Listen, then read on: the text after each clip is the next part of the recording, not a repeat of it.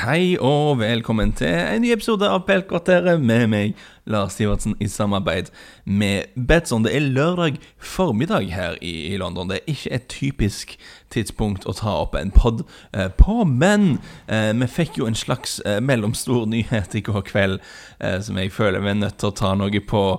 Ideelt sett skulle vi kanskje hatt en pod på dette allerede i går kveld, men jeg skulle ut på middag med samboeren min, viste det seg. Eh, så jeg fikk ikke sett fotball og fikk ikke tatt opp en pod. Nå vel, eh, litt må man ofre for samlivet, viser det seg. Eh, men vi kan ta en rask podkast nå. Man City har blitt utestengt fra Champions League i to sesonger. Det er ganske dramatisk. Det vil si at dette kommer til å Det kommer til å, bli, det kommer til å gå til var, for å si det sånn. Dommeren har fingeren i øret, og vi må vente litt med hva de kommer fram til, for at saken har jo blitt anka til, uh, til The Court of Arbitration for Sport, uh, CAS. Uh, der det kan hende at dette blir omgjort. men innstillingen fra Uefas side er at City skal utestenges fra Champions League i, i to sesonger. Det er nødvendigvis en ganske voldsom kjennelse. Et, en seismisk hendelse i, i, det europeiske fotballandskapet, for å si det ganske mildt. og, og vet du hva, rent personlig så hadde jeg, jeg hadde hørt snakk. Um, snakk og sladder over oss om at Uefa ønska å gå i denne retningen, men jeg må være helt ærlig og si at jeg, jeg tok det ikke på alvor. Eh, en av tingene vi har lært av, av lekkasjene til, fra Football Leaks, eh, er at Uefa da i praksis nesten jobba med Man City og Paris Saint-Germain i 2014 da, for å finne en straff eh, som alle kunne leve med, eh, framfor å etterforske de så grundig som mulig og straffe de etter hva de kom fram til. Eh, og, og, og, når den prosessen var sånn som det var den gangen, så er det jo veldig vanskelig å ha noe særlig tillit til at Uefa er villige til å gi disse storklubbene meningsfulle straffer under noen omstendigheter. Men her er vi likevel. Uefa har gått inn for å utestenge Manchester City fra Champions League i to år. Hvorfor har de gjort det? Vel, en ting som er litt viktig å påpeke med en gang her, eh, og det er at City har ikke blitt straffa eh, for å bryte eh, Financial Fair Play som sådan. De har blitt straffa for å ha rapportert inn feilaktige tall. Det er to litt forskjellige ting. Um, Dokumenter som ble eh, publisert av Football Leaks, eh, viste at City har gjort litt forskjellige ting eh, for å i praksis skjule pengeinnskudd fra eierne sine. Eh, Uefas Financial Fair Play-regler handler om at klubbene ikke kan eh, bruke mer penger enn de selv tjener. Eh, det er da i praksis ikke lov for en rik eier å bare pøse inn uendelig med cash inn i en klubb. så kan vi alltid diskutere om dette er en rettferdig regel eller ikke, men det er nå en gang regelen alle må forholde seg til. Også også Manchester City. Og det som kom fram i Football Leaks, var da bl.a. at eh, avtalen med Abu Dhabis eh, nasjonale flyselskap Etihad, eh, som er verdt en 67 eh, millioner pund i året, eh, den, den, virker det som i stor grad faktisk ble betalt av, av Sheikh Mansour, Citys hovedeier, som også er visestatsminister eh, for De forente arabiske emirater, sønn av den tidligere emiren osv. Så, så, så, så, uansett, City kommer sikkert til å bestride dette, men fra de lekkede lekkede e-postene så ser det ut til at det var bare 8 millioner pund av denne avtalen eh, som faktisk kom fra Etihad. En ganske god deal. Eh, mens resten av pengene kom fra kongefamilien i Abu Dhabi. Noe lignende eh, hadde blitt gjort med en avtale med et statlig investeringsfond i Abu Dhabi, men han Abar, som i teorien skulle sponse City med 15 millioner pund, beklager, i, i, året. Men lekkede e-poster da viste i praksis at, eh, at, pengene skulle komme fra et annet sted. Jeg kan sitere en e-posten at eh, der sto det at uh, the annual direct obligation for ABAR is uh, uh, GBP 3 million, 3 million pounds. the remaining 12 million requirement will come from alternative sources provided by His Highness. så, so en annen ting som City har blitt anklaga for, er jo da skjule lønnsutgifter ved å i hermetegn selge ikke i hermetegn, ved å selge de, de såkalte image rightsene. Eh, hva skal vi kalle image right på norsk? De kommersielle rettighetene, kanskje? Eh, til spillerne til en tredjepart. Eh, til et selskap eh, som heter Fordham Sports eh, Image Rights. De solgte det gjennom et annet selskap, litt innvikla, men de solgte image-rettighetene. Eh, og, og, det var visstnok noe de gjorde for en del år siden for å få inn en, en, sum penger, for å få inn 24 millioner pund, som de trengte det året for å komme under Financial Fair Play-grensen. Og Så blir det da dette firmaets ansvar å betale spillerne for de kommersielle rettighetene deres istedenfor Manchester City. Og, og igjen lekker det e-poster indikerer at Abu Dhabi dekker de utgiftene igjen for tredjeparten. Så i praksis har de da flytta en del av spillerlønningene ut av klubbens regnskaper, slik at utgiftene ikke ble en del av hele Financial Fair Play-opplegget. Det en måte å redusere utgiftene. Sånn sett, så ok, Alt dette er litt komplisert, det er litt teknisk, eh, men hovedpoenget er dette. City blir ikke straffa for at de har brukt for mye penger. City blir straffa fordi de har vært uærlige med innrapporteringen av sponsoravtalene sine. Eh, og for å ikke hatt Og så blir de òg straffa for å ikke ha samarbeida med etterforskningen, eh, visstnok. Så igjen, dette kommer til å gå til CAS, uh, The Court of Arbitration for Sport. Uh, saken vil sannsynligvis bli behandla der før starten av Europaligakvaliken i sommer. Uh, det vil nødvendigvis være et ønske om å få saken behandla før den neste Uefa-sesongen starter. Og, det er det, Dette er litt interessant. Det er òg teoretisk mulig at City kan ta det til det sivile rettssystemet. Altså rettssystemet utenfor fotballen. og det vil da i så fall være i Sveits, siden det er der Uefa formelt sett holder til.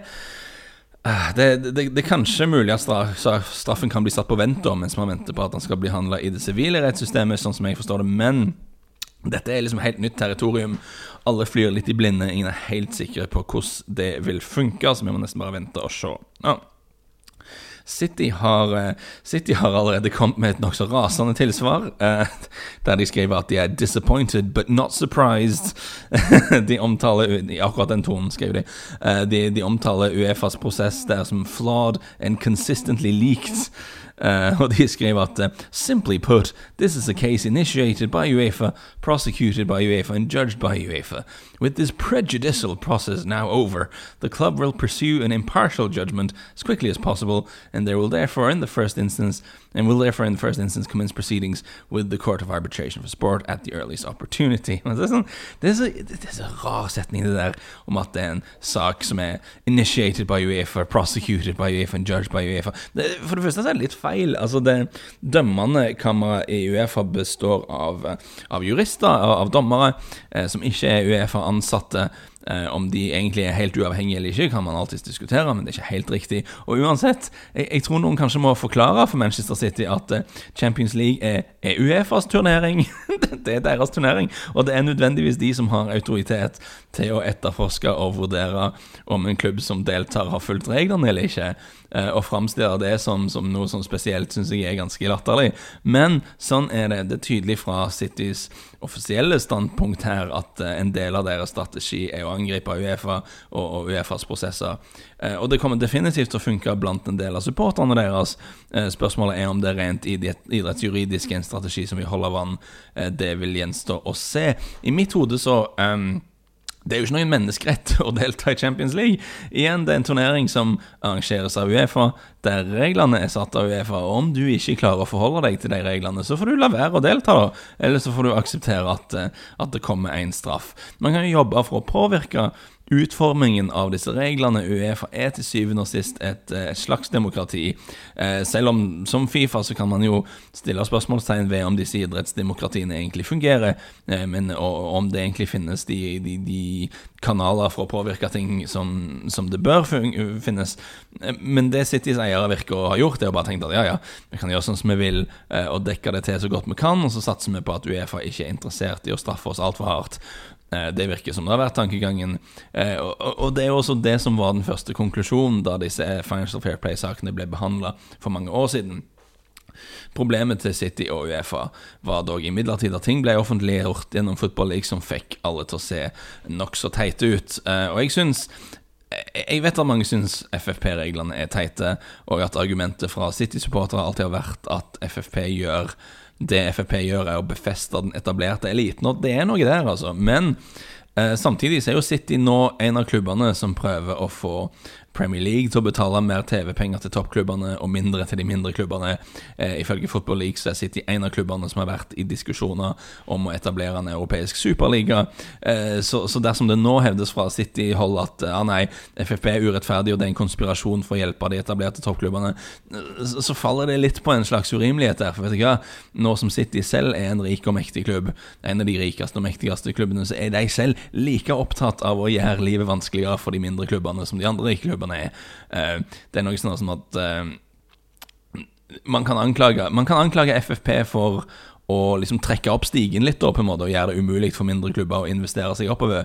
Men, men, City er jo nå i en posisjon der de er der oppe, og der de viser gjennom eh, sine standpunkter i andre sakene at de, også, er like interessert i å trekke opp stigen sjøl. Uansett, lite sidespor.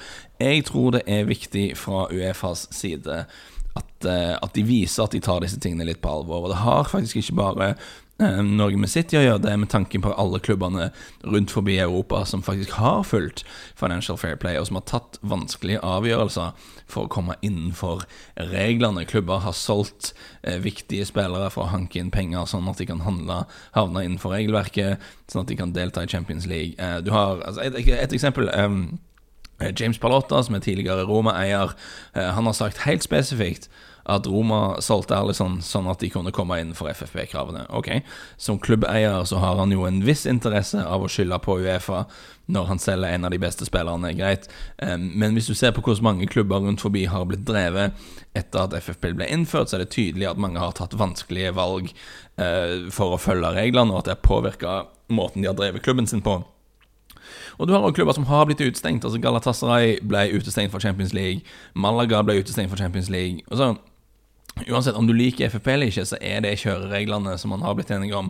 Og da må man faktisk følge dem. Og når du har gått så langt eh, som å utestenge klubber og gi andre veldig strenge restriksjoner for hvordan de kan drive klubben sin, så kan du ikke bare da ignorere det Eh, når, kommer, når, du har informasjon som viser at City har sneket seg unna, selv om City er veldig rike og mektige, og, og, du helst ikke har lyst til å kaste dem ut, for du vil jo ha de største stjernene på plass og de største klubbene. og alt det der. Eh, når du sparker ut Galatasaray, så må du òg være villig til å ilegge sanksjoner til de større klubbene, vil jeg påstå. Uansett, eh, hva skjer nå? Jeg, jeg tror det kan bli ganske stygt. Eh, vi vet fra Football Leagues at City er totalt uvillige til å godta straffer fra Uefa på dette. her Det var én intern e-post fra en City-advokat eh, der det het at Caldoon, altså styret for til City Caldoon eh, said he would rather spend 30 million on the 50 best lawyers in the world and to sue them for the next 10 years. Eh, det tror jeg faktisk vil koste litt mer enn 30 millioner pund egentlig for de 50 beste advokatene i verden, men poenget er, poenget er tydelig. Istedenfor å godta en eh, pengestraff, så vil de bruke store ressurser på å lage et juridisk spetakkel for Uefa. Eh, vi har allerede sett med denne enormt barnslige pressemeldingen som ble sendt ut i går, at de vil prøve å vilifisere Uefa. Og det er jo noe litt sånn trumpsk over hele det opplegget, når du, når du vet du har gjort noe galt så istedenfor å forsvare deg, så prøver du heller å sverte de instansene eh, som skal stille deg til veggs for det. Eh, og sånn PR-messig blant City-supportere så vil det helt sikkert funke. Det er mange som er bare Ikke alle, selvfølgelig, men det er mange fotballsupportere som har veldig tungt for å akseptere at klubben de heier på, kan ha gjort noe galt. Og vil liksom retorisk binde seg sjøl i ganske store knuter for å unngå å erkjenne dette. Så det er for noen så vil det nok funke. Men og det er jo mange ting som er galt med Uefa òg, det er mange ting man kan kritisere Uefa for, men jeg mener likevel at man må forholde seg til reglene i turneringen man har meldt seg på. Ingen menneskerett å, spille Champions League, enkelt og greit. Eh, de, de, har regler som du enten følger, eller så følger du de ikke.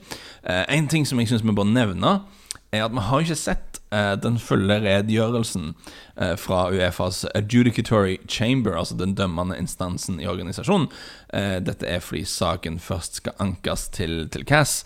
jeg er litt nysgjerrig på hva grunnlaget egentlig er, fordi at vi har snakket mye om football leaks her, men jeg tror ikke det ville overraske meg hvis det var Football Leaks Uefa har basert seg på her. For jeg tror juridisk tror jeg det er litt sketchy, eh, fordi det er informasjon som har blitt stjålet, hacka, innhenta på ulovlig vis.